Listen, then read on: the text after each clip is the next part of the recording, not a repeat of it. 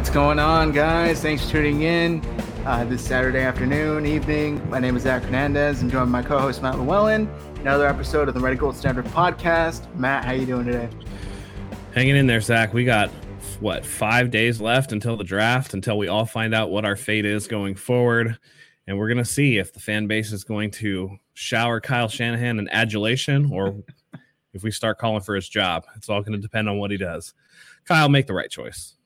Yeah, yeah, we really hope so. Um, just a reminder, guys, we're going to be live Thursday night. Um, come join us, see our reactions, share your reactions, and we'll be also going over our NFL draft giveaway. So, um, by the way, if you guys haven't seen, obviously the the Ravens Chiefs trade was included the first round pick. You are all welcome to resubmit another mock draft. Um, that was the rules of the giveaway for, to begin with. But um, Matt, I wanted to tell you, I, I keep seeing. Mm-hmm I know how long it is till the draft because of all these social media accounts posting like yeah. an old player's jersey. You know, like today was Jeff Garcia. Tomorrow, do they post Nick Mullens? of course they do. Who else is uh, who else has ever worn number four for the Andy Lee? You could do Andy Lee. That's what I was thinking. But no, it'll probably be Nick Mullens, and that's sad. Yeah, I mean, I guess Andy, Andy Lee. I mean, Andy Lee's still playing he's had a really good career. Yep. Yeah. But yeah, let's get into this. Um, yeah. The first call, he says, I'm concerned over this pick. I hope, I hope there's no reason to be, but I understand why. I have so one of the guys on our chat, Stuart. I think I'm on board with him in the fact that like I'm mentally preparing myself for the pick to be Mac Jones. That way, if it's anything else, you know, I'm pleasantly surprised. And if it is Mac Jones, then it's like, yeah. Which is a lie because by the time that pick goes down, if they do pick Mac Jones, I'm going to go on a fat rant. But I'm just, I'm trying. I'm doing my best. Yeah. And you guys, you got to be here for it just in case we'll, we'll share the, the glory and the misery together. So yep. we'll see what it is. Um, yep. the, the Niners signed in the past week, Matt, a couple of ex Raiders mm-hmm. players who were actually pretty highly regarded coming out of college, respectively, Arden Key and Maurice Hurst. Um, mm-hmm. Maurice Hurst, I think I was the most surprised by it, but if I remember correctly, he was like thought of as a first round talent coming out of Michigan. Mm-hmm. And then yeah. he, it was discovered he had that heart condition. Yep. And he fell all the way to the fifth round. What do you make of these signings? Do you like them? Do you not like them? Hurst, I think, is a good signing. Um, he he's actually been effective because again, he was thought of as a first round talent.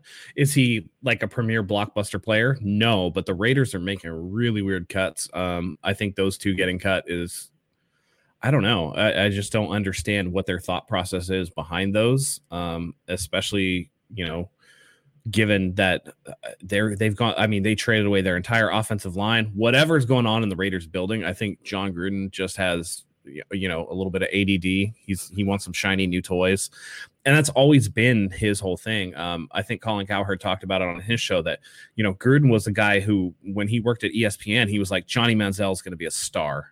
He's going to be a star. He likes those guys with swagger and. That doesn't necessarily uh, translate into good talent evaluation, and uh, you know it, it's showing me that Mike Mayock is just kind of in the building, and that John Gruden is running the show um, and I think you know it, it, would be good to get Mayock back on the NFL Network because he's just he's having his time wasted there because he he definitely wants you know the high character guys. That's why he you know picked the the Clelin Ferrell and you know the other guys that he picked, and it's just you know I think that John Gruden's kind of bristling against that, and because he has the ten year contract, he's the one that's safe. Um, but uh, you know, Arden Key also a good signing. This just gives the deep position group of the offensive line or the defensive line extra ammunition um, and extra, you know, uh, just depth um, to guard against injuries. Um, you know, against just have guys rotate in and out, keep them fresh so that you're continuously getting pressure on the quarterback. Here's the thing.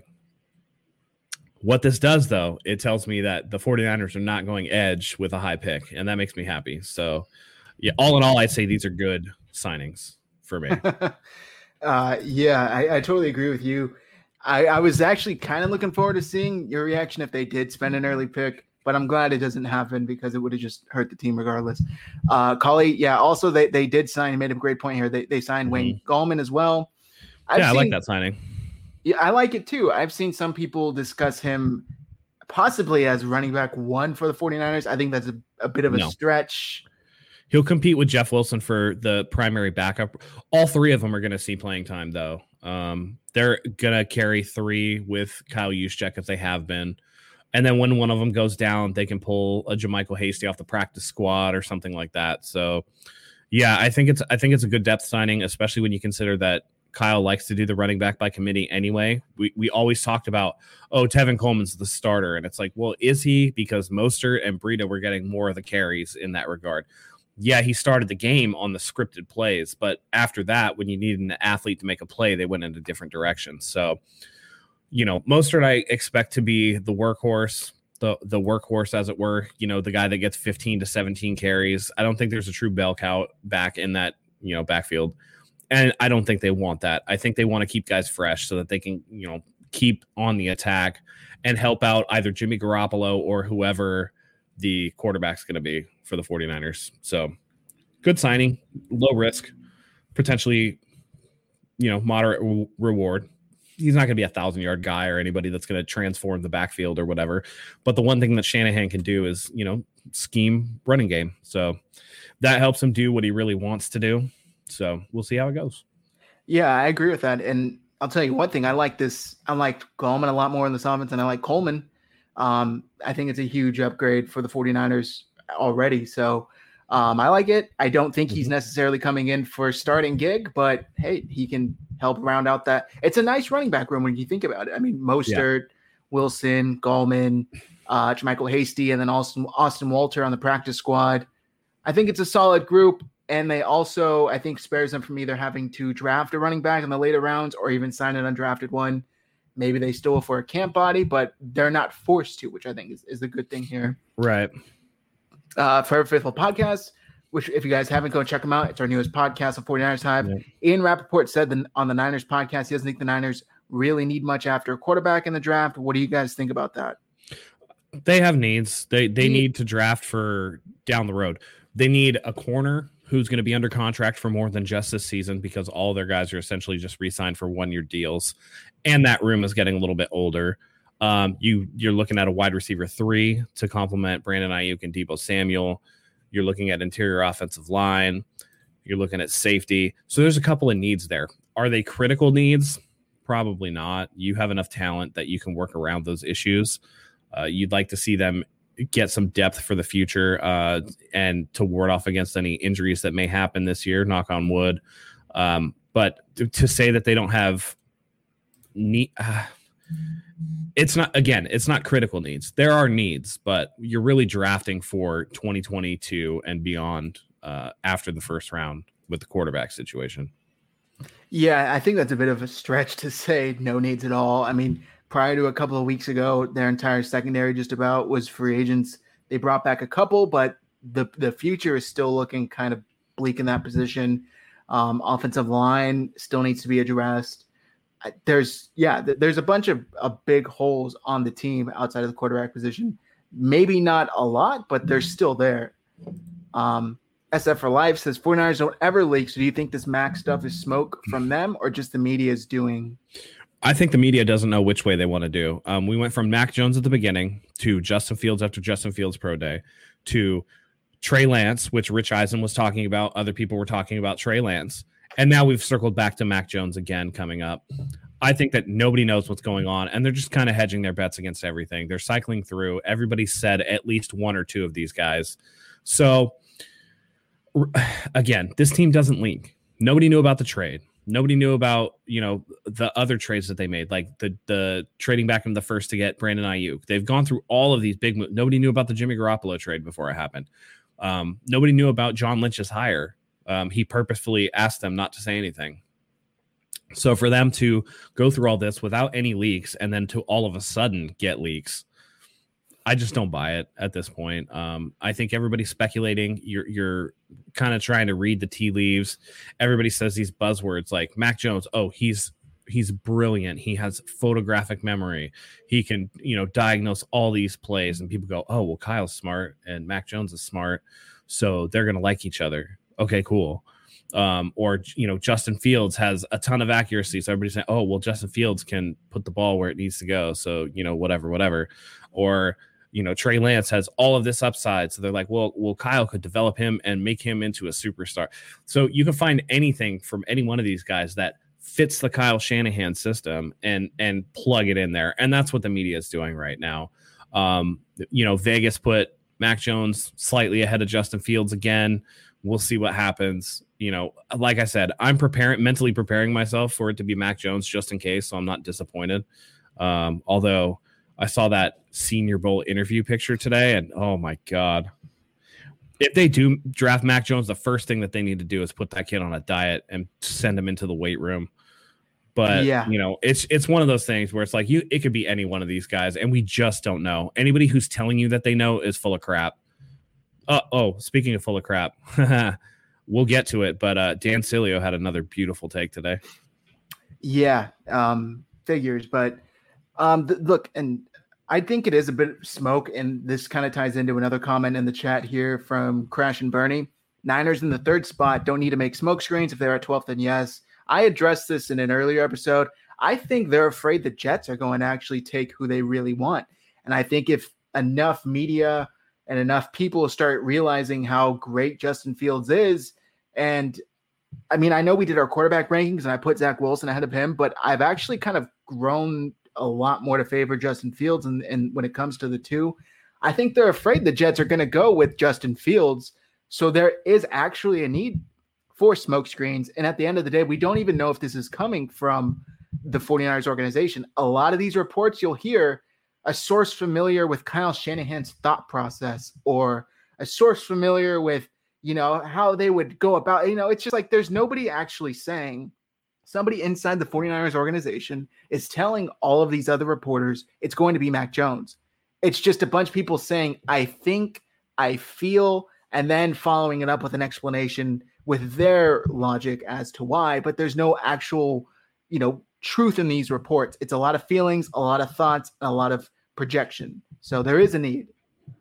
Yeah, and and don't forget that the team that's picking in front of them, the Jets, just poached half of the 49ers coaching staff. Yeah.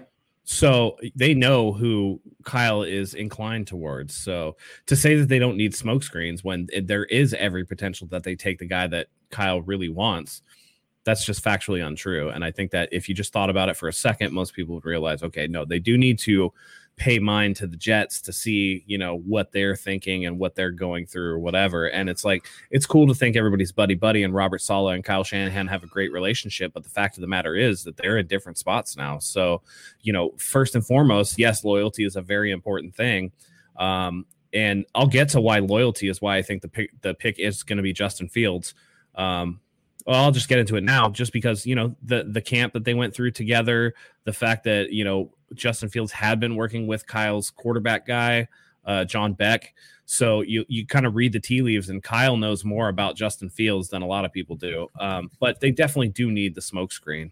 Um, as for you know your liking of uh, you know Justin Fields more than Zach Wilson, you know, but before the season was over, everybody was thinking Justin Fields is a solid second behind Trevor Lawrence. And then we got into the draft nitpick process where everybody looked at tape and all this stuff came out. And it's, you know, it's it's like Cowherd says, paralysis by analysis. You know, you sit there and you just nitpick somebody, and you just, you know, the Trevor Lawrence is being nitpicked now. So it's just it's one of those things where you know it's just there's there was way too much time between the end of the offseason and the draft and you didn't have a combine so that you, we could talk about potentially some of these other players.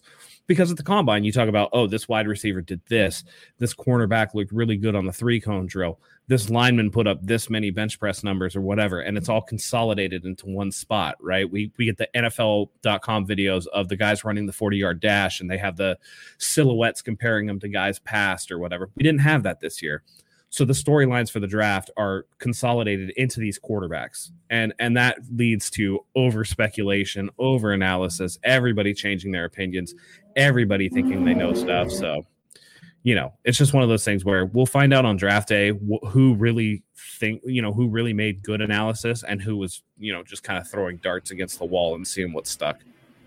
Yeah, and, and I do think we again we've talked about this where a lot of these guys, whether it's Ian Rapoport, Adam Schefter, even uh, Maiocco, they can't go on these guest spots and say, I honestly don't know.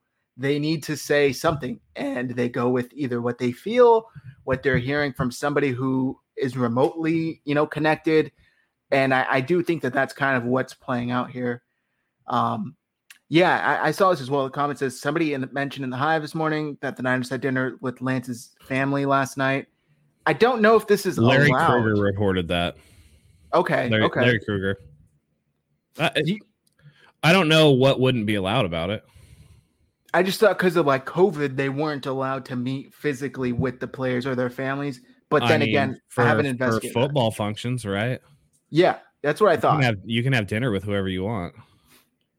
Um, yeah, there's just no private workouts, is what the language is. But if you okay. want to meet with somebody for dinner, oh, we just happen to be in the same steakhouse at the same time. What are the odds? Right. Um, somebody else brought up too. They also took Quentin Williams out to IHOP. I don't think it's too much to read into. I just think they're really doing their due diligence with this pick because at the very least, John Lynch's job is tied to this. At the most, both of their jobs are tied to this pick. John Lynch right. would obviously go first, but if it need be, they would obviously both go if they mess this pick up. So well, and here's the thing: look, who's to say you just can't be nice and take somebody out to dinner? Know? yeah, okay, cool. You meet with Quentin Williams at an IHOP, and you guys have a nice meal. Um, you meet with Trey Lance's family, and cool, you have you have a nice dinner or whatever. I mean, if they were there and it's you know a, a thing that you think is a polite thing to do, you can do it. But that doesn't necessarily mean that now you become beholden to take the Lance's son because you had dinner with him one time. So I think again, this is that whole over analysis thing where everybody's reading into everything. You know, this just so happens that Larry Krueger reported that he had dinner with Lance's family. Who's to say he didn't have dinner with Justin Fields' family, you know, and that it just didn't get reported. So again, you take these little nuggets and you do with them what you will. You spin them out of control, and it becomes a media narrative. And so, you know, um, but the one thing that I thought was good is I feel like the community really rallied around Justin Fields and uh, you know when when his epilepsy thing came out and really didn't allow that to kind of submarine his stock. So that that seemed to be a story that everybody was like, oh, what's going on with this? And then a bunch of doctors came out and said, no, no, no, this is this is what's happening. And then you had Alan Faneca come out and was like, yo, I'm a Hall of Famer and I played with it my whole career. And then everybody's like, oh, okay, cool. And then it kind of moved on, which is which is good. I like that's something that I actually did enjoy seeing this past week was everybody kind of coming around on that and not really, you know, trying to tank Justin Fields over that whole thing. While we're on this, I'm, gl- I'm glad you brought that up because um, you're our resident medical expert, of course. How much does this actually impact him? We haven't seen it anywhere that it impacted him at Ohio State, at Georgia, in high school. Is this something you should be concerned about? I listen. I'm not an expert on epilepsy. I'm not going to pretend like I know too much about it, but doc, a lot of doctors seem to think that it's under control. Um, it's something that I hear has been reported that you know he's as he's grown. Um, that it's become less and less and less. He has medication to manage it. Apparently, it runs in his family, and his family all outgrew it at some point. Um, and from what I read, I think that's a lot of the norm with epilepsy. Um, childhood epilepsy usually resolves itself as you get older. Um, the one to really worried about is adult onset epilepsy. So the fact that he's had this since he was a kid you know, and they're managing it, and he didn't miss any games at Ohio State. And the fact that nobody knew about this in the public until just recently tells me that it's well managed. And I don't know that it's something that you necessarily need to to worry about. And you know, I brought it up to my wife, and she was like, "Well, is it dangerous for him to get hit?"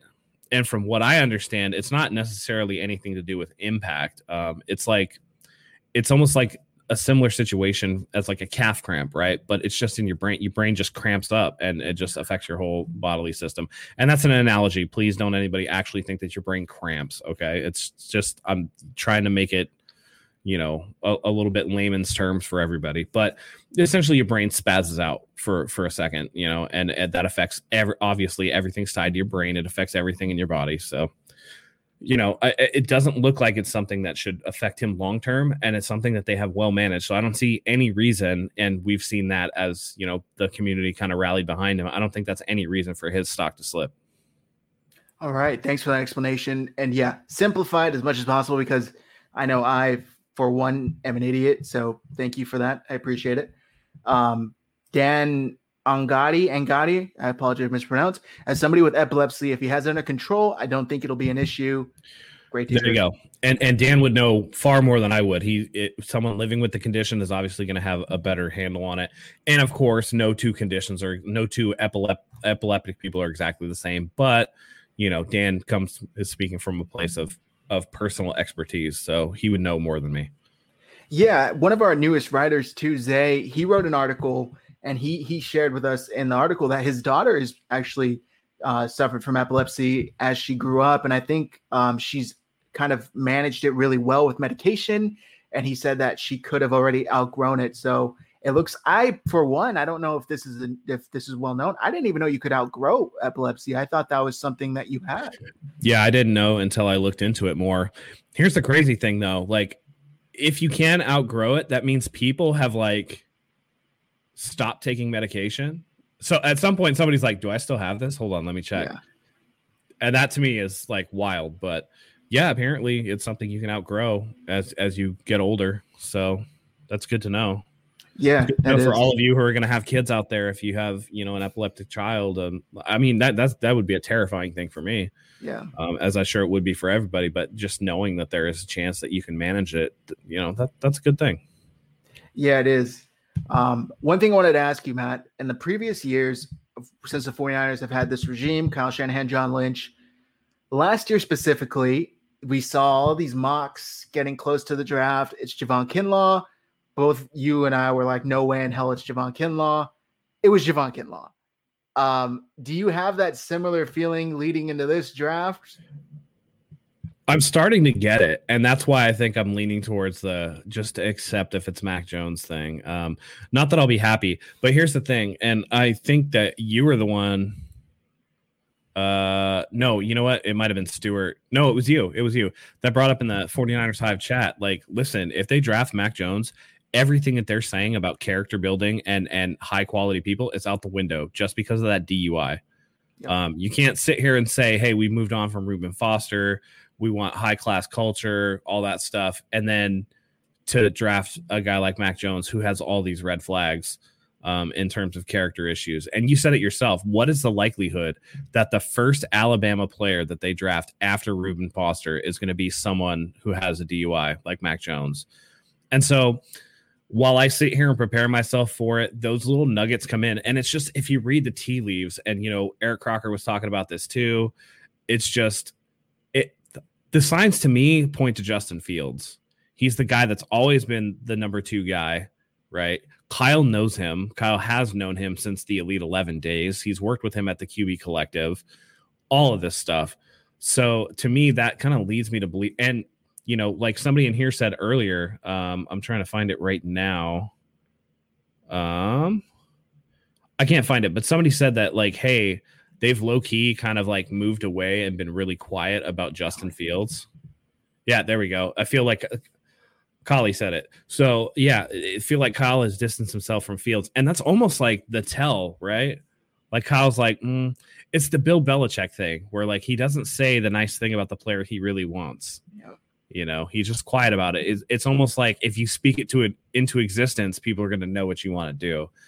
So it's that that opposite effect, right? Like I don't want people to know that I like to drive fast cars, so I'm never going to drive fast cars you know. Yeah. So I I personally think that it's Justin Fields. I hope that it's Justin Fields because as much as people say that Mac Jones is pro ready, I think that Justin Fields is also pro ready. So I think that Justin Fields with, you know, midway through the season could take over for Jimmy Garoppolo and not miss a beat. Yeah, and and Stewart again, we, we keep talking about this when I type chat, but he brought up the point that look, if Mac Jones is is ready to go by week one, is it that much of a difference if, say, Justin Fields or Trey Lance are ready to go by week five or six? I mean, honestly, in the grand scheme of things, at the very least, four years of a quarterback's time with this team is four to five weeks going to make that big of a difference that you can't draft them? Right. I don't think it will. And you just look at the overwhelming difference in physical tools. Yeah. You know, if you think these guys are anywhere close at all. Which I mean, I don't think anybody's like, oh yeah, Mac Jones is head and shoulders above everybody else in what we want to do or whatever. Why wouldn't you take the extra physical tools? Yep. I, I just don't understand the Mac the Mac Jones thing. Somebody there was a personality on maybe it was Ian Rapoport on with Keanu Martin who was yeah, talking about yeah. like if Mac Jones doesn't go three, that he's not even being mocked out of the top in the top 10 after that. You know, yep. the next place he would potentially go would be New England at 15. So I just don't see oh God, I just don't see I don't want to talk myself out of out of Mac Jones already because I feel like if I do, then I'm just gonna be that much more upset on draft night. So yeah, yeah, we we can uh we can change the subject. I feel like it's been so, so yeah. long, even though it hasn't been, but since they traded up to three, that most of the conversation on 49ers podcasts and on Twitter is just Mac Jones. It's not Mac Jones, right? It's not Mac Jones, right? So yeah, it, we yeah. got to move on. Uh, last thing and for it though. Go ahead. Real quick, real quick. I just want to say thanks, Melissa, for the shout guys, go ahead and smash that like button. It does us a lot of good. Um, definitely click the notification bell so that you guys can tune in right away. It's good for the algorithm and all that stuff. Anyway, moving on. Yeah, moving on. Um, what I was going to say is uh, Ben Albright, I believe, tweeted out that he's been talking to some prominent agents and some high level executives. Mac Jones agent. that's what I thought. Yeah, that's what I thought. Um, but basically, that the prominent agents, some of them still believe it is Mac Jones. The higher level executives say they would be shocked if it is Mac Jones. I'm going to go with the high level executives. Agents always seem to have uh, some sort of narrative they're trying motive. to push. Exactly. Yeah. Like you said, Mac Jones agent. I mean, I don't know. I really don't know, but yeah, it's it's, it's one of those things where, you know, you th- it's weird though because agents should be plugged in. It's just you have to take it with with a grain of salt, right? If Drew Rosenhaus comes out and says my client is this and this and this, right?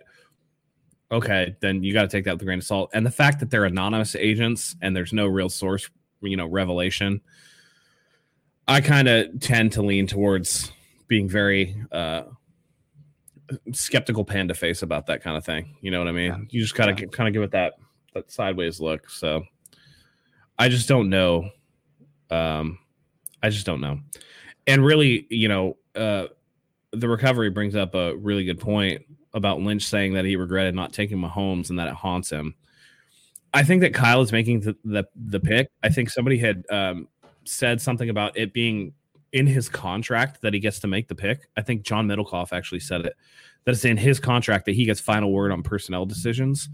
um, so it's really going to be what Kyle likes. But I think Kyle understands that at this point, and again, you you just read the tea leaves, right? After after Josh Allen carved them up, right? Um, how effusive he was in his praise for Deshaun Watson. Um, and a lot of guys when he, you know when he's talking about hey you know you want the guy with the most physical tools all things being equal you want the guy who's really explosive yep. that to me tells me that it should be justin fields or trey lance so I think that he feels like maybe he can get more out of um I don't know. I feel like he can get more out of Justin Fields than he can.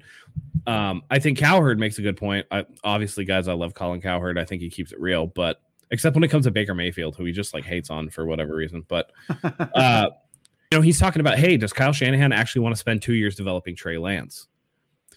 I I agree with that to a point. Um, I think that if you believe what everybody says about Trey Lance in that he's an A plus football IQ guy, that he's an A plus team guy, Trey Lance could definitely be the pick too. And if it's Fields or Lance, I'll be infinitely more happy than if it's Mac Jones. Um, I might I might have a meltdown if it's Mac Jones.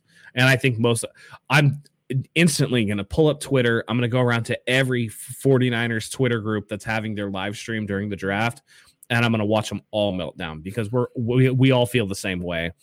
And it's you know it's one thing people are like, oh, you guys are armchair quarterbacking. You guys don't know this and this and that. I have never seen a sentiment so strong as the fan base saying like, you better not fucking draft Mac Jones. Yeah. yeah. So, you I know, think, what are we? We're 30 minutes in. I think I can cuss at this point. Yeah, you should be good. Um, I do think it's weird though that Maiocco has gone super defensive about it. Have you noticed this on, yeah. on Twitter? Uh, uh, Mike Lombardi too. Yeah, yeah, yeah. Lombardi as well. Put your sources up against mine and whatever. But um, I, I just think you know Maiocco. He basically he replied to some random, not random like in that sense, but not like another reporter, um, unverified. And I don't know if he was tagged in it. So let me start off with that. But basically saying that uh, you know you don't have the responsibilities, the information, or uh, there was I think inf- inf- information and responsibility that John Lynch has that's making this pick and you don't understand if they do make this pick basically why they would make it. And it's like dude chill out. Neither do you for that matter. You know right. like why are you you're you're shilling right. for it pretty hard. And before so i want you to pull up melissa's uh comment because before we move off of the quarterbacks last thing that i want to address is perfectly encapsulated here especially for this year. So she asked zach and matt do you think Ahkello will be a reason they're skittish on qbs or um cornerbacks I'm more worried about a high trade up for wide receiver after Pettis, but it does seem they avoided a big need in DBs. Here's the thing you're talking about Ahkello, right? A very physically talented guy, but a guy that wasn't in the right headspace, right? Dante Pettis, very, very good athlete, good route runner, but the mentals just weren't there, as Marshawn Lynch likes to say, protect your mentals. Um, but that is exactly why that I don't think Mac Jones can be the pick in a year where you don't get these pre-draft interviews, where everything's done by Zoom, where everything's happening in this way.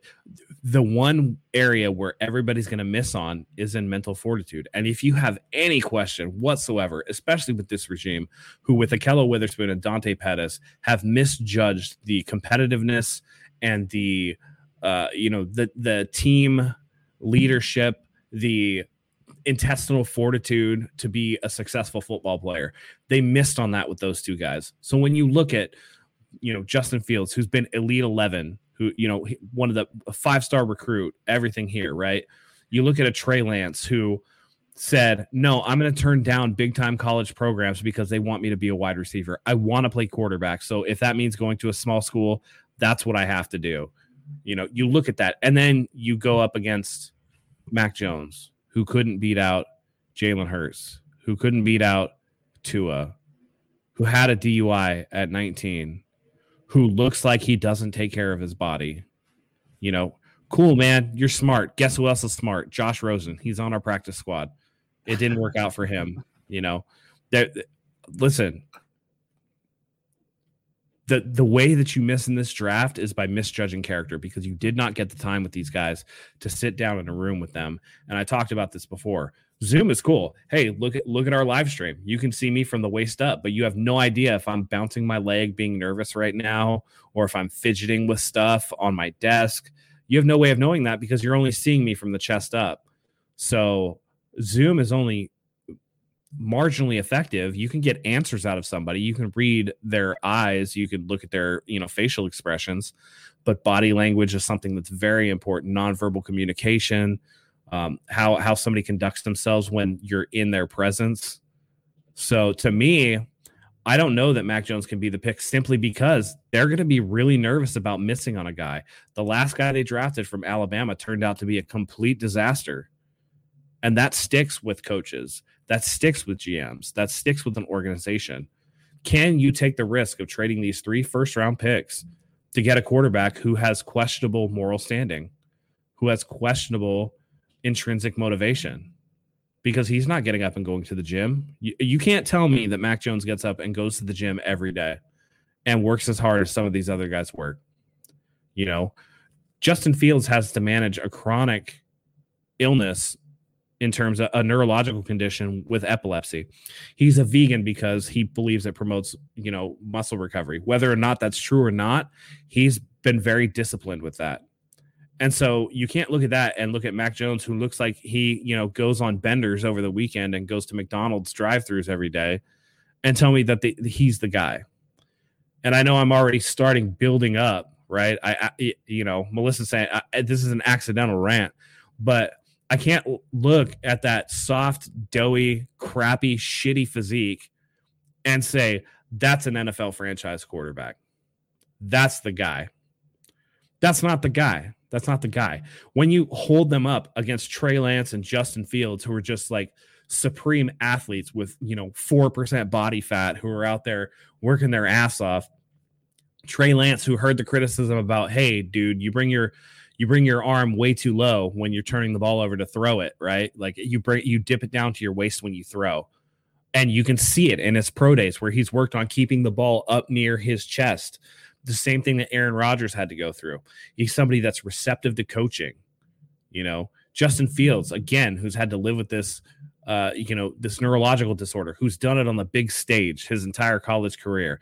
And you can talk about him not beating out Jake Fromm, but you know what? There's a lot of things that we don't know about college football. And sometimes the incumbent is the incumbent, and there's nothing you can do to beat him, right? They're thinking, oh, well, Justin, it'll be your turn next year. And he was like, no, I need to play. And so he transfers to a new school, starts right away 41 touchdowns, six picks his first year, or three picks, I think it was during a COVID year where you have that neurological condition. you're like, you know what? The Big Ten's trying to cancel the season. Screw that. I'm going to rally everyone around here to try to get the season going because guess what? I want to play, you know? So you can't tell Mac Jones, who's had it cushy for his entire season, Mac Jones, who has only as many starts as Trey Lance and had DeVonta Smith and Jaylen Waddle and Najee Harris and the best offensive line in college football and the best coach in college football and yeah, Steve Sarkisian, who was an NFL coordinator. You're talking about a guy who's been gifted everything and doesn't look like he understands and appreciates that, right? A guy that doesn't get into the gym and get after it. So to me, it, I don't know that it can be Mac Jones. All right. I think I'm done. Before we finish, uh, or before we move on, just got to play the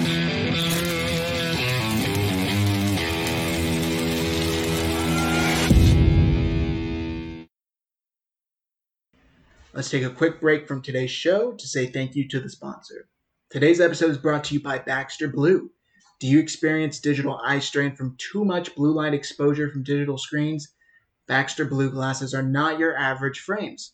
These blue light lenses filter 80% of the highest energy blue light, eliminating 99% of the glare. The past year, we have all been glued to our devices more than ever. I know I myself am constantly on my phone um, whether it's managing 49ers Hive or on my laptop recording new episodes with Matt of the Rankle Center podcast, and my eyes have definitely felt the difference. Our exposure to digital light has soared, and all of our eyes and our sleep are suffering as a result.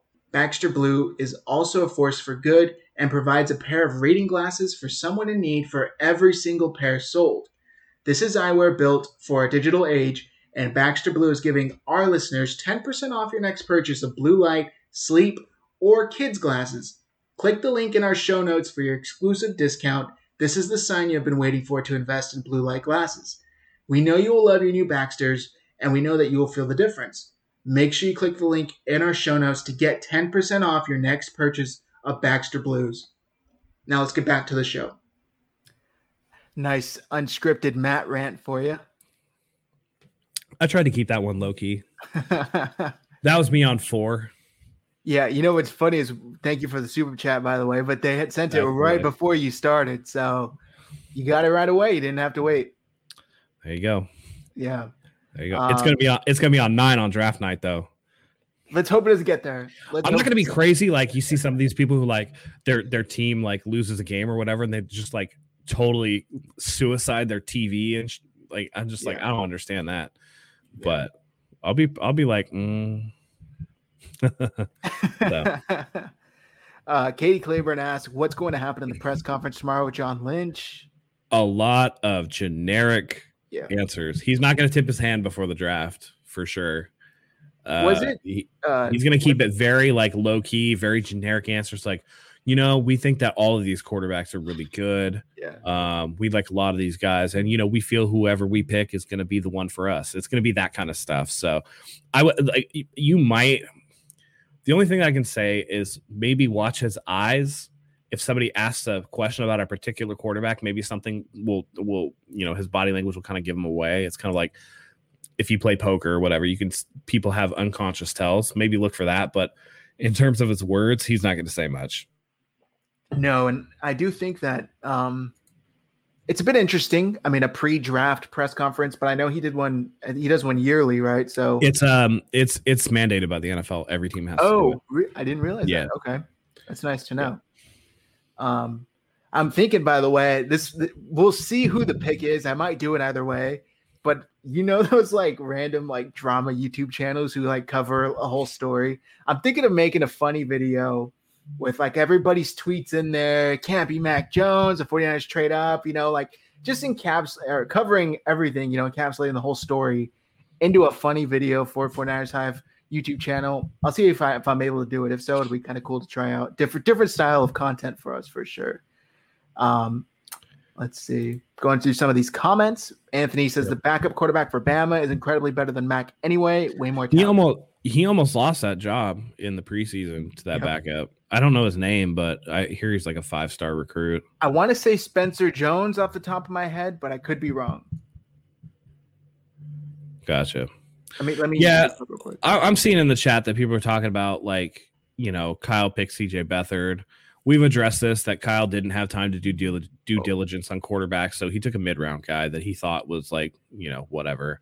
I know that that Twitter chat or whatever about CJ Beathard being like a number one quarterback prospect is online, but it is what it is. Um, listen, I think that it's it is difficult, and Steve said this in the chat that it's difficult to compare a third rounder with third overall, especially when you've given up three first round picks. There are degrees to where which uh, and every GM misses, but there are degrees of misses, right? It's like when you play Battleship and you like miss by one, or if you're completely off the board. So it's one of those things where if they get this one wrong, it's going to cost them their job. They're going to be out of here in a couple years. So they definitely need to get this one right. And that presents that problem, right? Is Mac Jones, if Mac Jones is most pro ready in their eyes, I mean, even with a limited ceiling, do they take him? You know, or do you go? Because to me, Justin Fields is the guy who's infinitely pro ready and also has a higher ceiling like I said before, Trey Lance is the unknown, right? He might have the higher ceiling, but he also has the lower floor. If he doesn't go to the right spot, he's going to bust out. Um, you know, Mac Jones, yeah, his floor is high, but his ceiling is low. So you've got a very short range as he capped out as a prospect already. With with Justin Fields, his floor might be a little lower than Mac Jones, but his ceiling is a lot higher with elite level traits. So you know, it, like to me, Justin Fields is like the safest of the three.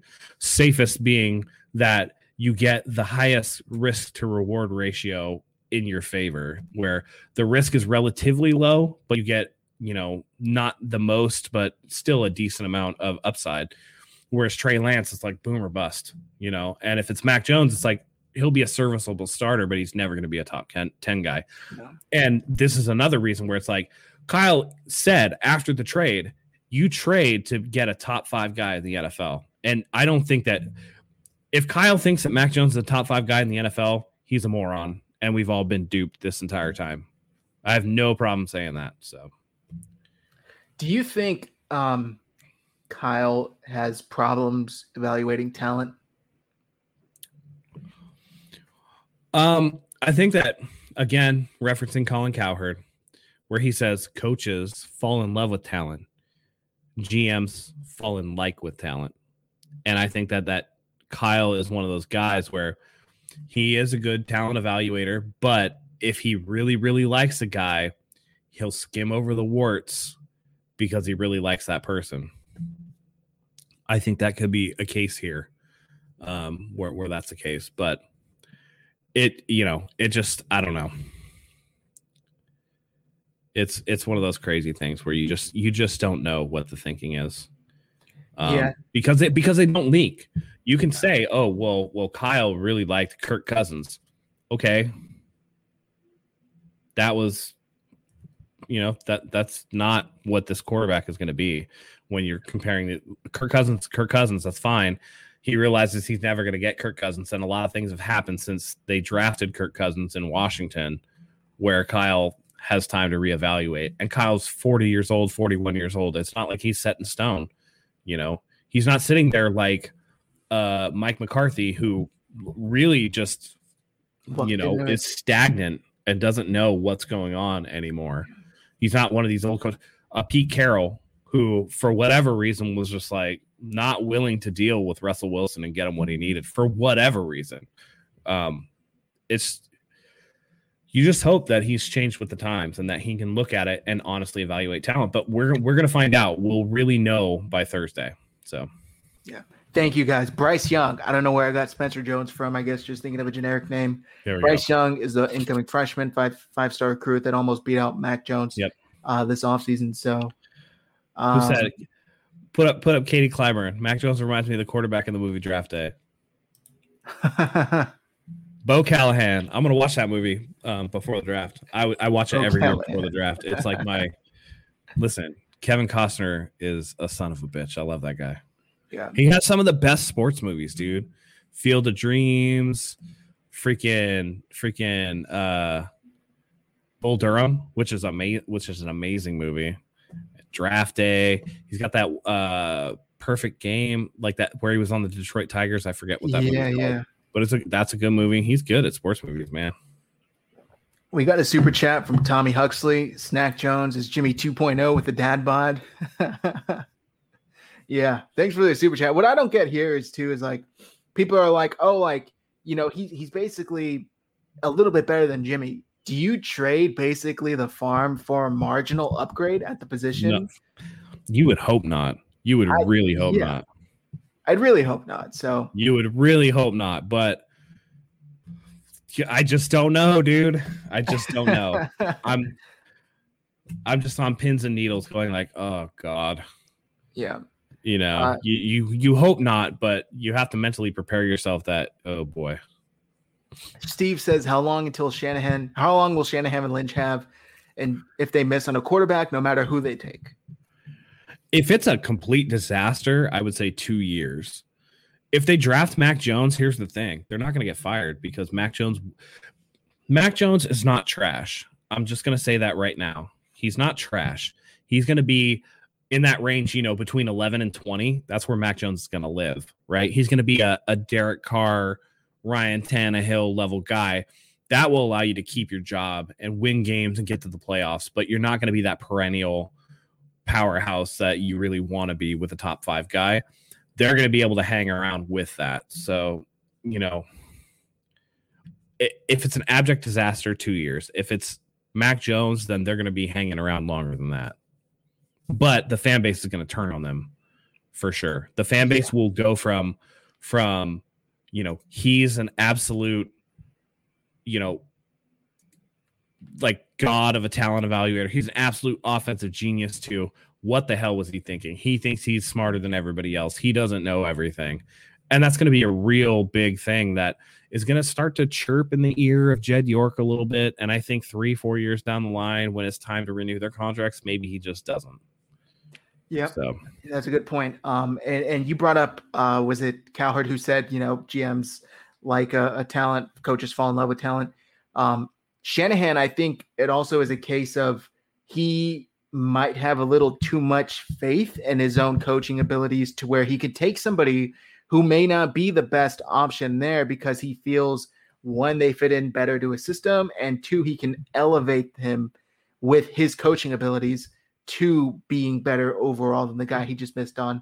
So I really hope that's not the case here because it is a little bit of arrogance, if I might say, um, on Kyle Shanahan's part, if that is his thought process.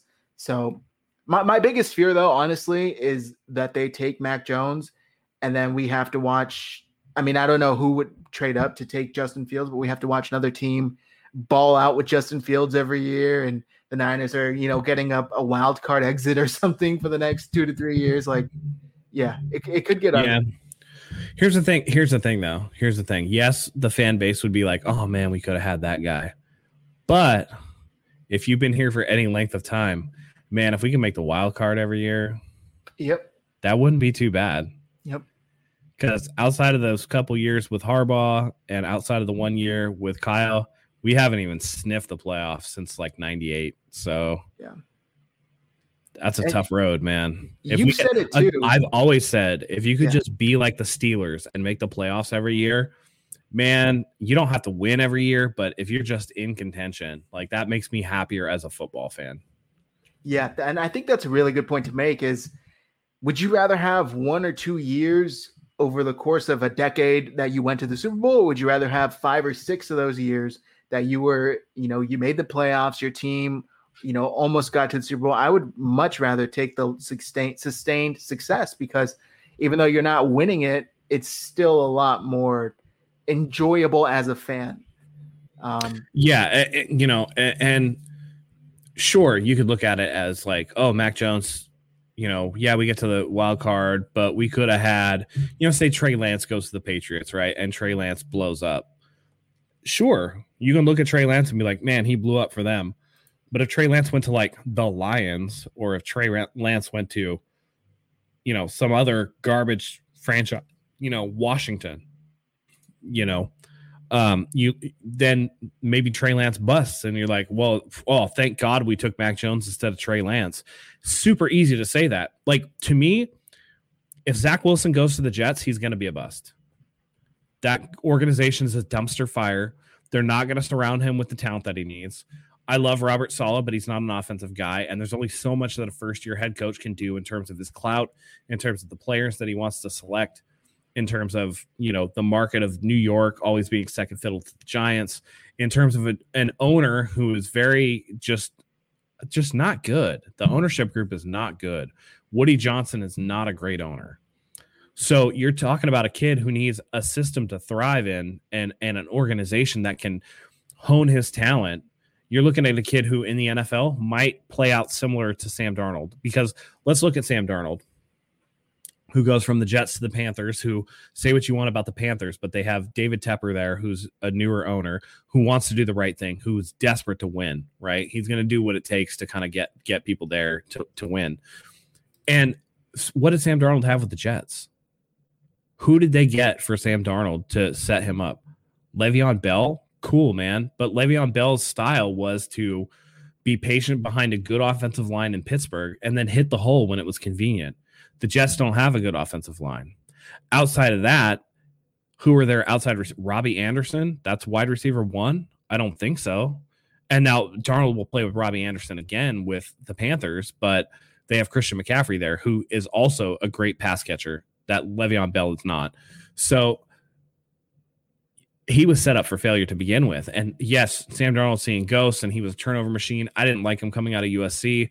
I still don't think that he's going to be that great a prospect, but it's possible for supremely talented players to go to a bad organization and completely fail out because the organization didn't support them. Football is a team game, and you can have guys that elevate the talent of others. But when you're trying to elevate trash, trash is still trash. So you can pick the trash out of the garbage can, but it's still trash in your hand. You know what I mean? Like you need you need people to come with you. Um, and, and so for me, it's just if Zach Wilson has a long road to hoe to become you know, a, a really good quarterback. Um, if you're not a generational talent like Trevor Lawrence is, and by the way, Trevor Lawrence is getting Urban Meyer, who's one of the smartest head coaches that's ever graced college football. And if anybody can make it work, it'd be Urban Meyer. I mean, you know, you you have to look at it that way and say, well, Zach Wilson's going to be in a tough spot. So all I'm saying is this organization is prime set up to whoever they choose to at least be on par, if not better than Jimmy Garoppolo. And for 10 years, that might be good enough to keep them in place. We might need to put that on a like t-shirt. a secondary rant, dude. Yeah, yeah. We might need to put that on a t-shirt. Trash is still trash. That, that's funny. Um, a couple comments here. We're gonna be wrapping things up. Send in whatever questions you guys have you'd like us to answer. Um, Melissa asked if the team goes corner, whether at 43 or trade up or trade down, who would be your choice? I would Elijah, love to see them trade Elijah up. Molden. You want Molden? Molden. He's would that, he's a fast guy. Um, if they were gonna go wide receiver, Elijah Moore or uh oh man, dang, I just spaced on his name.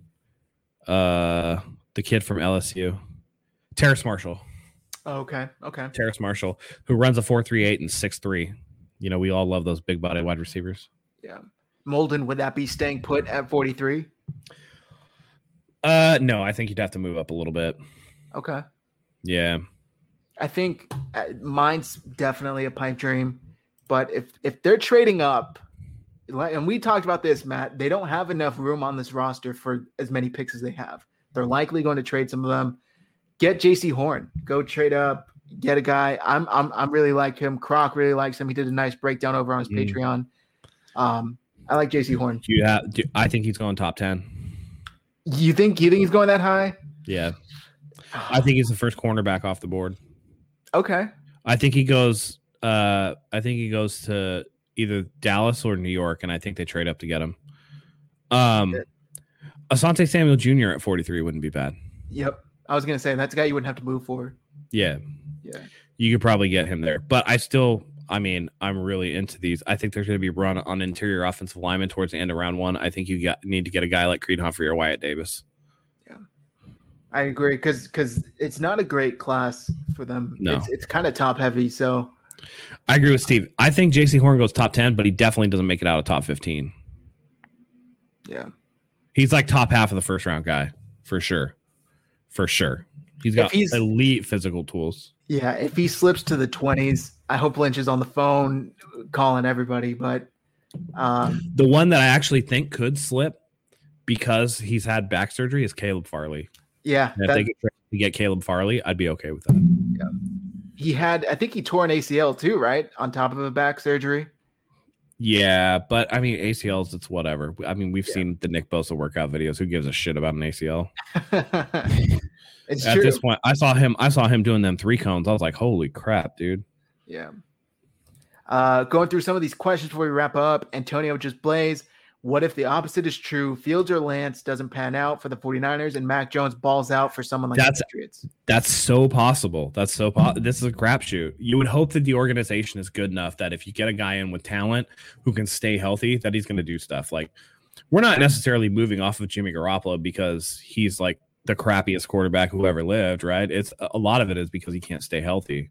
And it's hard for, you know, I've said this before, it's hard for Jimmy Garoppolo to grow.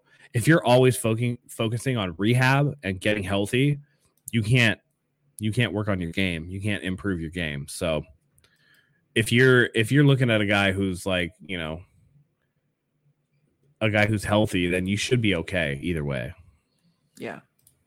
I agree. Um and, and, like you said, you're you're making the best guess with you know all of the the information, the whatever feelings you have. It's all a crapshoot. It's all educated guesses, and you go off of you know how the league's trending and how you feel and what you know. That's why what we know about all these guys, no way does Mac Jones go above Justin Fields or Trey Lance. Um, and, and Stewart has said this too if they're equal throwers, you know, if they're equal passing wise, you know, passing abilities, why mm-hmm. wouldn't you get the better athlete? Why wouldn't you get the guy who just ran a 4 4 40? Why wouldn't you get a guy who, yeah. you know, it, it doesn't make any sense? Then you start looking down, and you've said this before too, Matt. It's single level analysis. Yeah, single you know, factor analysis. Yeah, if you just look analysis. at one thing, then you're not looking at everything. No. And so I see this going on in the chat. We could talk about single factor analysis too. Yes, Caleb Farley has been injured yes, you ideally don't want to draft guys with injury. But if Caleb Farley slips far enough, isn't he worth taking a flyer on if he's a first round talent? What if Caleb Farley makes it to the fourth round? Is that low enough for you? Because everybody has a price. Everybody has that spot where people are like, it's worth the risk.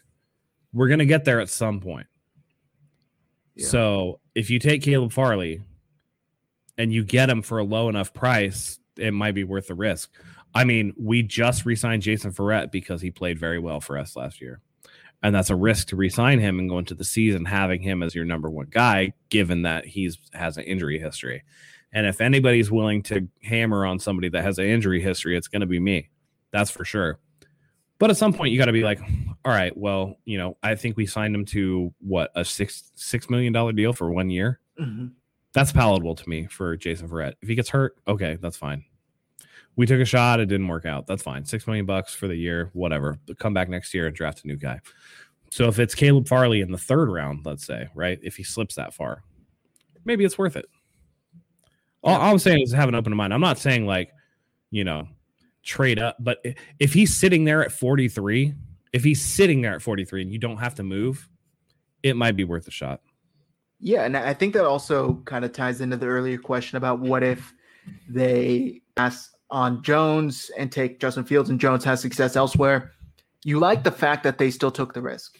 they they weighted all of they weighed all the analysis, weighted all the positives, the negatives. They still took the risk, so that's what I'm fine with.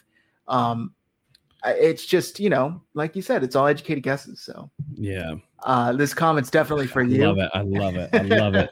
this is my favorite comment of the day because I have been calling Cam Newton Fig Newton for years. Call him Fig Newton because he's soft. Yeah. Um, I don't. I, I just think it's lazy both ways. I don't think either of these kids is soft. Like Cam is like six five, like 250, right? Trey Lance to me, body type, if you just took body type, looks like Colin Kaepernick. Just body type, he looks like Colin Kaepernick. Justin Fields, just body type, looks like I don't even know, like 6'3, 225. He's like a yeah, I don't know. I haven't. He's like a bigger Russell Wilson. He's like a Deshaun, bigger Deshaun Watson. Um, he's like a he's like a more in shape Andrew Luck. Right? He's a he's a thicker kid, right? I think. Uh, see, I and you know, I, I don't know. It's just I don't like those comparisons because you're comparing. It's one of those things I don't really want to get into, but I think you're just comparing him to Newton because you know Newton's black, and I don't know that that's best. I don't think either guy plays like Cam Newton. Cam Newton's not accurate. Both these guys are more accurate than Cam Newton is. I just think it's lazy. It's like uh, the, the, the comparisons to Mac Jones and Tom Brady. Like, whoa, let's let's relax there. Yeah, that's some. Yeah, yeah, yeah, yeah, yeah. yeah. No, no, no. Yeah. Kim uh, Farson, Max not better than Jimmy. He hasn't even took a pro snap in a real game. I agree with that. Yep. Last second, sports 49ers have been the most injured team in the NFL under this regime. Took too many risks on these guys. Can't continue to do that, period. The 49ers have just been snake bit anyway. Yeah. Um, I would argue that the 49ers are right up there with the charge. It's just something in the California water or something. I don't know what's going on, but yeah. Melissa, we chose Lattimore. Hope for him. Did nothing. Borland uh, believe retired after a season. Sometimes it's okay to be cautious. Borland retired on his own. Not that he got hurt or whatever, but that he just, you know, that concussion awareness thing started rolling around at that time. And yep. he just decided it wasn't for him. Lattimore, Lattimore was again one of those things where it's like, I think they took him in the fourth round. Um, and it's like he was a first round talent, but had that horrendous knee injury. Don't go back and watch that if you haven't seen it. It's not worth it, dude. His knee got obliterated. Yeah. Um, and it was one of those things where that is the type of like knee injury that even in this day is career ending. He tore every major ligament in his knee, tore the cartilage, um, had issues with circulation. Like he just never made it back. He never played a snap. So um, that's you know that's not really his fault, but you know. Yeah, they took a risk. They took a risk. Didn't work out. Sometimes you know more often than not they don't. Uh, Tyler We 614-80507 says John Beck worked with Wilson and Fields recently, Lance, but not Mac. Think that means something? It might. The one thing that I do know about Kyle, and this is like something that's kind of hammered into my mind more lately, because everybody's like, "Oh, he likes Kirk Cousins. He likes Kirk Cousins." I'm like, "Damn, Kirk Cousins was so long ago. Why are people still talking about that?" Yeah. And I think it's because everybody knows Kyle is a loyal dude. Like if you're a Kyle guy, you're a Kyle guy for life. And so I think that Beck is a Kyle guy, and people that work with Beck, he's gonna Beck's opinion is gonna carry a lot of weight with Kyle. Um, Scangarello's, you know, opinions are gonna are, are gonna carry weight with Kyle. Um, Wah, the head scouting director, his opinions are gonna carry a lot of weight with Kyle. So you're looking at all these guys, and so there definitely could be something to John Beck working with Wilson um, and Fields and Lance. Beck worked with Lance on his second pro day. They did some plays where you know they wanted to see something, and they kind of put those installs in there for Trey Lance. So there's definitely could be something to it. Um, I would, yeah, I would say that it's something to read into. Definitely. Did you see? And I sent it in the chat who knows what to make of this? Read into it as much as you want, but there definitely was a clip uh, towards the end of the clip of Justin Fields' second pro day where Scangarello goes up to Fields and he's That's Fields, play cool. Yeah, Fields has got a big old smile and he goes to yeah, he's like play cool. Yeah, play it cool. And then he gets all serious and walks back under center. I don't know, man. There could be something to that. There could Yeah. be something to that because that's like definitely something that's like, you know, why was Scangarello tell like if you're having fun out there and you're not if you're not somebody they're seriously considering, Yeah. why would you say anything? You just Yeah. keep it to yourself. And it's just like, okay, keep it cool. Keep it cool. You're you you're probably gonna be the guy. Just relax, dude. my my take on that is they probably told Justin Fields. At least this is what I'm hoping for. They told Justin Fields, "Look, we're like 98% sure the Jets are going to take Zach Wilson. If that's the case, we're taking you, and we're just trying to get as much, you know, of this in right now before, you know, basically a head start. And maybe just Fields just got overly happy. Scangarello knew the cameras were on. Play it cool, wipe the smile off your face. It's still a professional workout. Basically, that's what I take from it. It's open Yeah. interpretation. Yeah.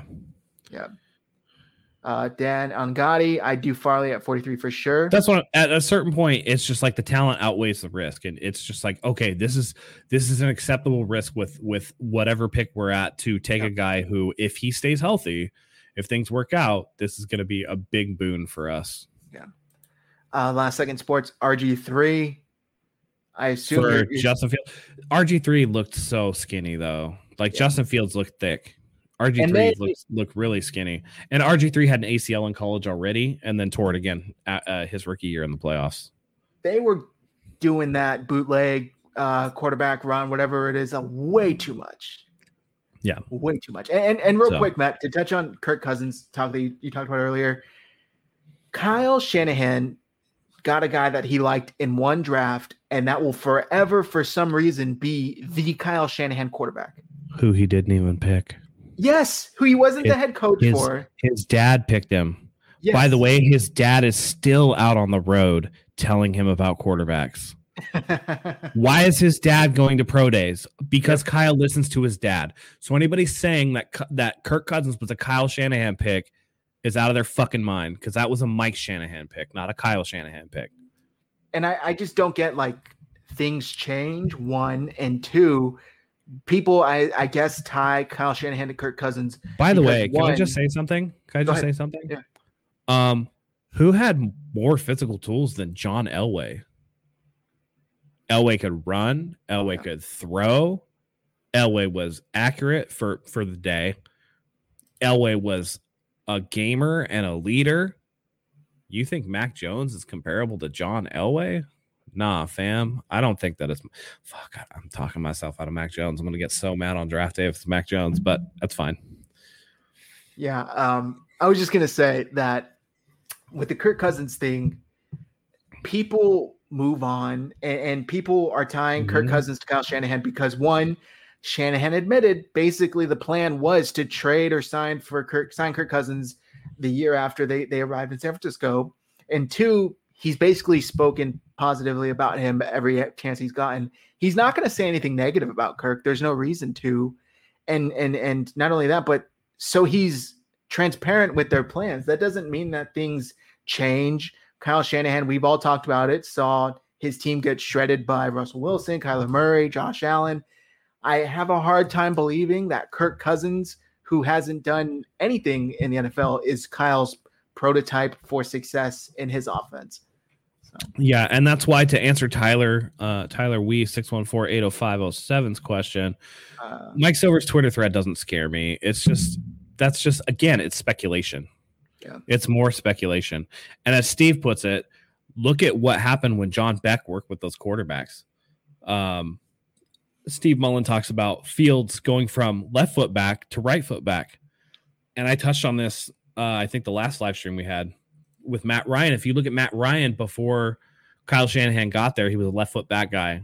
And when Kyle got there, and even to this day, he's a right foot back quarterback. So I think that the, working with John Beck and doing things that Kyle Shanahan likes to see, that's very important. And I think it does say something. Yeah. Uh, going over some of these comments. Uh, let's see. Glad you liked the comment, Matt. This is a diamond pod. Really enjoyed the rant. Thank you, Melissa. We love having you here every week. We love having all of you guys here every week. So go ahead and smash the like button, smash the notification bell. Be here every And- week when we're here, and come and for the subscribe. draft show. It's gonna be crazy. Yeah. This comment made me crack up when I saw it. I, I assume it was typed when you were talking about Colin Kaepernick, Trey Lance. Oh my god. Body mass alone. I don't know if you watch It's Always Sunny, but yeah, yeah, yeah. It's it's a great show. Dude, that's uh, crazy. If you look at like when Rob McElhenney was fat and then when he got like ripped, that's that's one of the craziest transformations I've ever seen. It's so yeah. crazy. Kudos to he him just, for, he just for got he just got it. yoked. Yeah, dude. He was on the cover of like Men's Health or something. I know. I got that magazine in the mail the other day. Oh, nice. I did. I did. Uh, DK is saying it's a consistency for him with Mac. He knows what to expect more times than not. Um, yeah. So I assume that you're a guy that likes Mac Jones, and there's nothing wrong with liking Mac Jones. It's not that I think Mac Jones is a bad player. It's just three first round picks for Mac Jones. Do you trade up to number three and give away three first round picks for Mac Jones? And I just don't think that you do. I think that Mac Jones is like a mid first round guy. And like I said, listen, Derek Carr is very consistent. His completion percentage is in the mid to upper 60s every year. He's going to get you, you know, 25, 30 touchdowns and only six to 10 picks a year. But can you elevate the talent around you? It's one thing to be consistent. It's one thing, it's another thing to be consistently excellent and a consistent leader and a consistent guy that can elevate the talent around you. I don't know what Mac Jones could be because he was surrounded by so much incredible talent at Alabama that I don't know where to separate the talent I don't know where the talent at Alabama and the coaching of Nick Saban ends and where Mac Jones' talent and his ability to lead a team begins. And that makes Alabama quarterbacks very hard to eval. And when you're telling me that he's he's this guy, he's so much better than, you know, whoever else in the draft. He's so much more consistent, and yet he couldn't beat out Tua, who in NFL circles is looked at like Tua's not really a franchise guy. That yeah. to me is kind of a red flag on top of the DUI, which shows poor judgment. So I just, I need, you know, if it's Mac Jones, do I think that he's going to be as good or better than Jimmy Garoppolo? I think that's a strong possibility. And especially, you know, with that doughy fat ass of his, he's probably going to stay healthy. You need right? to stop. He's probably going to stay healthy. I know. no body shaming here. No body. But, no body shaming. But no, like you know, he'll probably be able to stay healthy, and that'll make something. You know, whatever. But whoa, whoa, whoa! Is this true? He had a fake ID. I mean, most listen, most college kids have a fake ID. True. I guess Were I didn't realize college, dude. Most college. I had a fake ID when I was in college. we all did, but I knew better than to get behind the wheel of a car and drive. Yeah, that's a huge, huge no no. Um, that's that's I mean that's a day one no no. Yeah, yeah. So uh, last second sports, all of them had major talent compared to competition. That said, no on McCorkle. Yep. Um, I would only say that Trey Lance did not have major talent compared to the competition. Or Zach Wilson. I think that the, both of those guys had talent representative of where their programs were at the time. This is a cool, cool comment. Kim Farson, Bucky Brooks said it's be- said it best. Max, Tony Starks, and Bama is the suit that makes him Iron Man. Bucky Brooks also said that the Ravens could draft Justin Fields to replace Lamar Jackson. So Bucky Brooks is tripping. Yikes! Did you Yikes. not see that clip? No, I didn't actually. Yeah, he said, "Oh, oh, John Harbaugh is, you know, said his team is like the army or whatever, and they just need soldiers to come in. He's like, I'm looking at Lamar Jackson, maybe coming up on his fifth year extension or whatever. And then maybe, you know, if Justin Fields slips, maybe you take a Justin Fields and you have like a duality thing, blah, blah, blah, blah, blah. And he also did say that DeShone Kizer was a better prospect than Mahomes. Like Bucky Brooks to me, I, I've never liked Bucky Brooks evaluations. I don't think that he's that good at it. Yeah, um, e.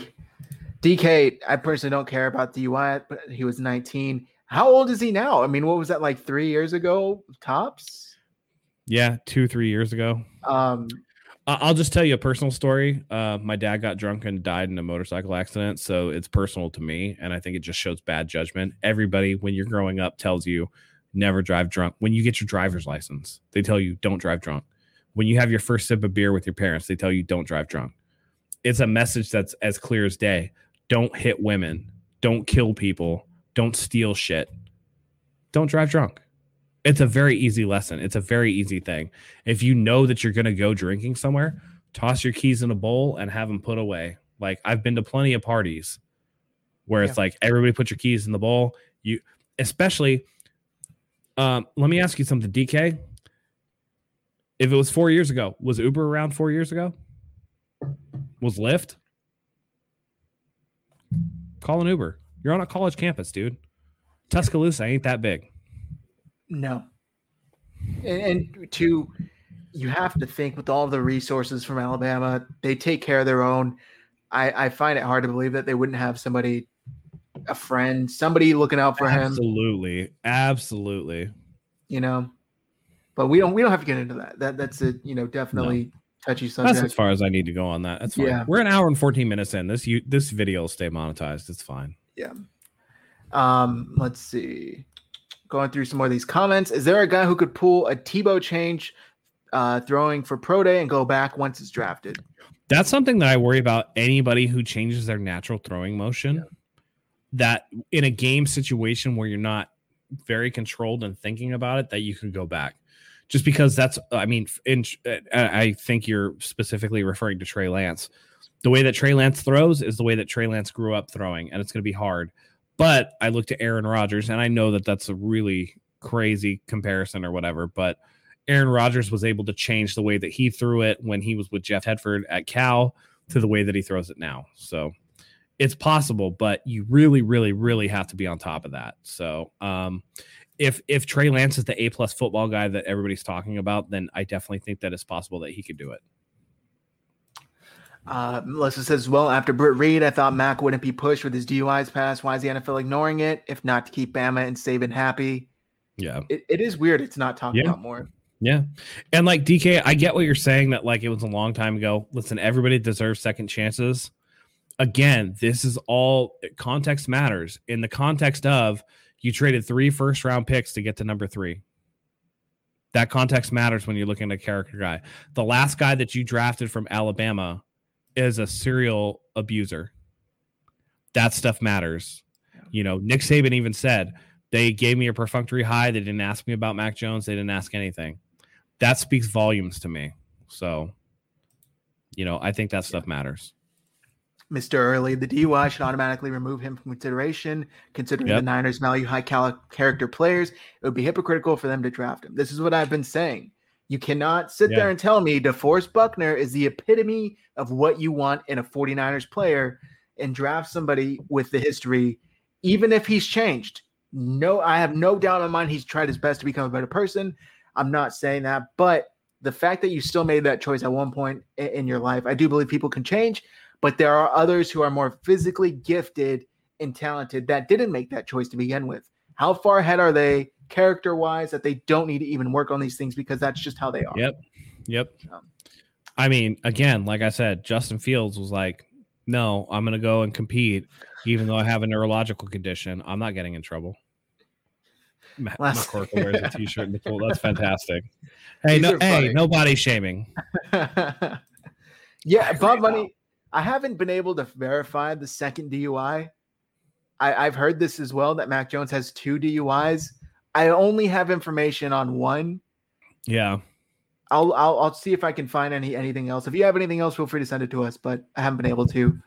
Um, last second, yeah. Foster, Alabama DUI, McCorkle DUI, Alabama. Can't trust Saban's word. Yep. And I don't think they do. And I don't think that's why they said more than two words to him. Yep. And Tyler, I will address that. People, I think it's unfortunate that that Dan Orlovsky said those comments about Justin Fields' work ethic issue. Um, and the fact that they're not touching on on Mac Jones DUI. I don't think it's intentional, and I don't think it's what a lot of people are going to say it is, but it does give off really bad optics, and it kind of sucks. I look. I, I watched recently over the summer. Well, not over the summer, over the New Year. I guess it was kind of that uh under the spotlight show that was on like Hulu or Amazon, whatever. And Justin Fields was on there as a high school kid, and even then, he seems like he's you know all about football, 100% dedicated. His dad was you know police officer. Um, it looked like he's worked extremely hard ever since he was a teenager. I, I don't I don't buy Wait it. a second. His dad was a police officer. Yeah, I'm pretty sure. Just yeah, that dad. kid's got that kid's got work ethic. Yeah, exactly. My dad was a police officer, and yeah, it, it's it's not a Oh, fun. your dad's a police officer. Yeah, Oh, I didn't know that. he was. Yeah, San Jose PD. Dang, I'm learning something new about my co-host. We've been friends for what, like four years now? yeah. I just found out. Yep. San Jose PD. Dang. Uh, Jawan White. I think Justin Fields is a more accurate Cam. New- oh, oh, Matt's Matt's not going to agree with this one. No, I think Cam. New- no, I think no, no, no, no. I think Cam Newton will take off real quick. I think Justin Fields looks to throw more than he looks to run. Yeah. Um, and there are court like I think that Justin Fields, I think that Justin Fields is like Andrew Luck to me, where he he can see the field, he can get it to where it needs to go.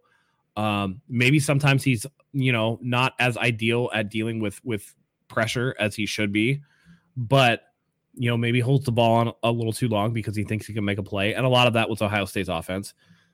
But I do think that Justin Fields is more Andrew Luck than he is Cam Cam Newton. Cam Newton's trash. and and to speak on throwing first, so much to the point where I heard them at Ohio State wanting him to run more. You know, they were hoping he would actually run more, but he would, you know, look to throw a lot more. Um, we're gonna go through some more comments and we're gonna wrap things up. Melissa says Orlovsky is a tool, man is a troll. I okay. I, I don't think that that's exactly fair. I think he said he talked to people that he knew and that he trusted their opinion and said it without realizing the connotation in which it could be taken as. Yeah. And once that came out, he was like, "Oh no," and and realized it. Um, bring up bring up DK's comment. Uh, is it this one? Yeah. It's not that I don't care how he reacted to his DUI. It's not that I don't think that it did motivate him, right? The fact of the matter is, you need to be squeaky, squeaky clean if you're going to be a top NFL draft pick, right? It's it plays into the decision making process. Could he have improved it? Sure, sure, but it is a character concern, right? Again, they went through this with Reuben Foster. You have to look at the context. Maybe another franchise is like, okay, we're willing to overlook it because you've done whatever, whatever. With the 49ers, they're like, you know what? We've had an Alabama player who's had an issue with the law before, and we've heard, oh, yeah, it motivated me. It's not going to affect me going forward. I've learned so much from it. And then the same thing happened, and we had to get him out of here. And we don't want to have that happen again. And so I think that context really matters, especially with the amount of capital that you're giving up to potentially, however you want to say, if he's learned from it or not, there's always that chance that he hasn't and that it could happen again. I mean, you're talking about a guy who at 19 had a DUI. What happens when you give the kid money? Real money. Could something like that happen again? Maybe because you look at it, you look at his physique and you're like, well, he it he doesn't look like he takes care of himself. He doesn't look like the epitome of a pro football player. And so you're always taking that risk. And can you afford that risk as a franchise who's done it before with another player and been burned on that with the amount of capital that you gave up to move to number three? And I think that's a hard ask of this regime to do that. That I that's just my opinion. Yeah, and and it's not that he how he reacted to it was good or bad. Like I said, I have no doubt in my mind that he did everything he could to overcome it and use it like motivation, just like Right. DK said. But it But happened. he but he did it exactly. did it. The fact that you there's something in his brain that made it logically okay. The logic added up for him at the time, and I think that's what's concerning because that doesn't Yep. change. Those decision making tools and however you go about processing information, that is very hard to change. Very, very hard to change. So Yeah. the fact that he did it, I think, is what's most concerning. Jalen White, no, the Mac Jones hype does not remind me of the hype for Joe Burrow. Joe Burrow is a real player. Joe Burrow is a franchise dude. Joe Burrow had the best college season anyone has ever had. I watched that that season, and Joe Burrow was a savage. Joe Burrow's legit. And, and DK, we're not we're not fighting with you. We're just voicing our opinion. Everybody is here. It's all Yeah. civil. There's a Yeah, place you can come say how you feel, man. We appreciate you tuning in. It, you know what, DK, you could very well turn out to be right, and the 49ers do end up drafting Mac Jones. I'm just offering my perspective on it and why I would take him off my draft board and wouldn't draft him. But you could very well be right. And It's entirely possible that the 49ers do take Mac Jones in spite of everything with the DUI or whatever. So, you know, like again, we're yeah, we're not here. We're not trying to dunk on anybody or do anything like this or whatever. I I value and appreciate everybody's different perspectives coming on the channel. As long as you keep it respect it, respectable, we're, we're all doing our best to just have a, a, a discourse and a, and a conversation about 49ers football and do the best we can. So Thanks thank you, Hunt. Fat. You are always the Appreciate guy. We love having you here. Um, there was a one in here.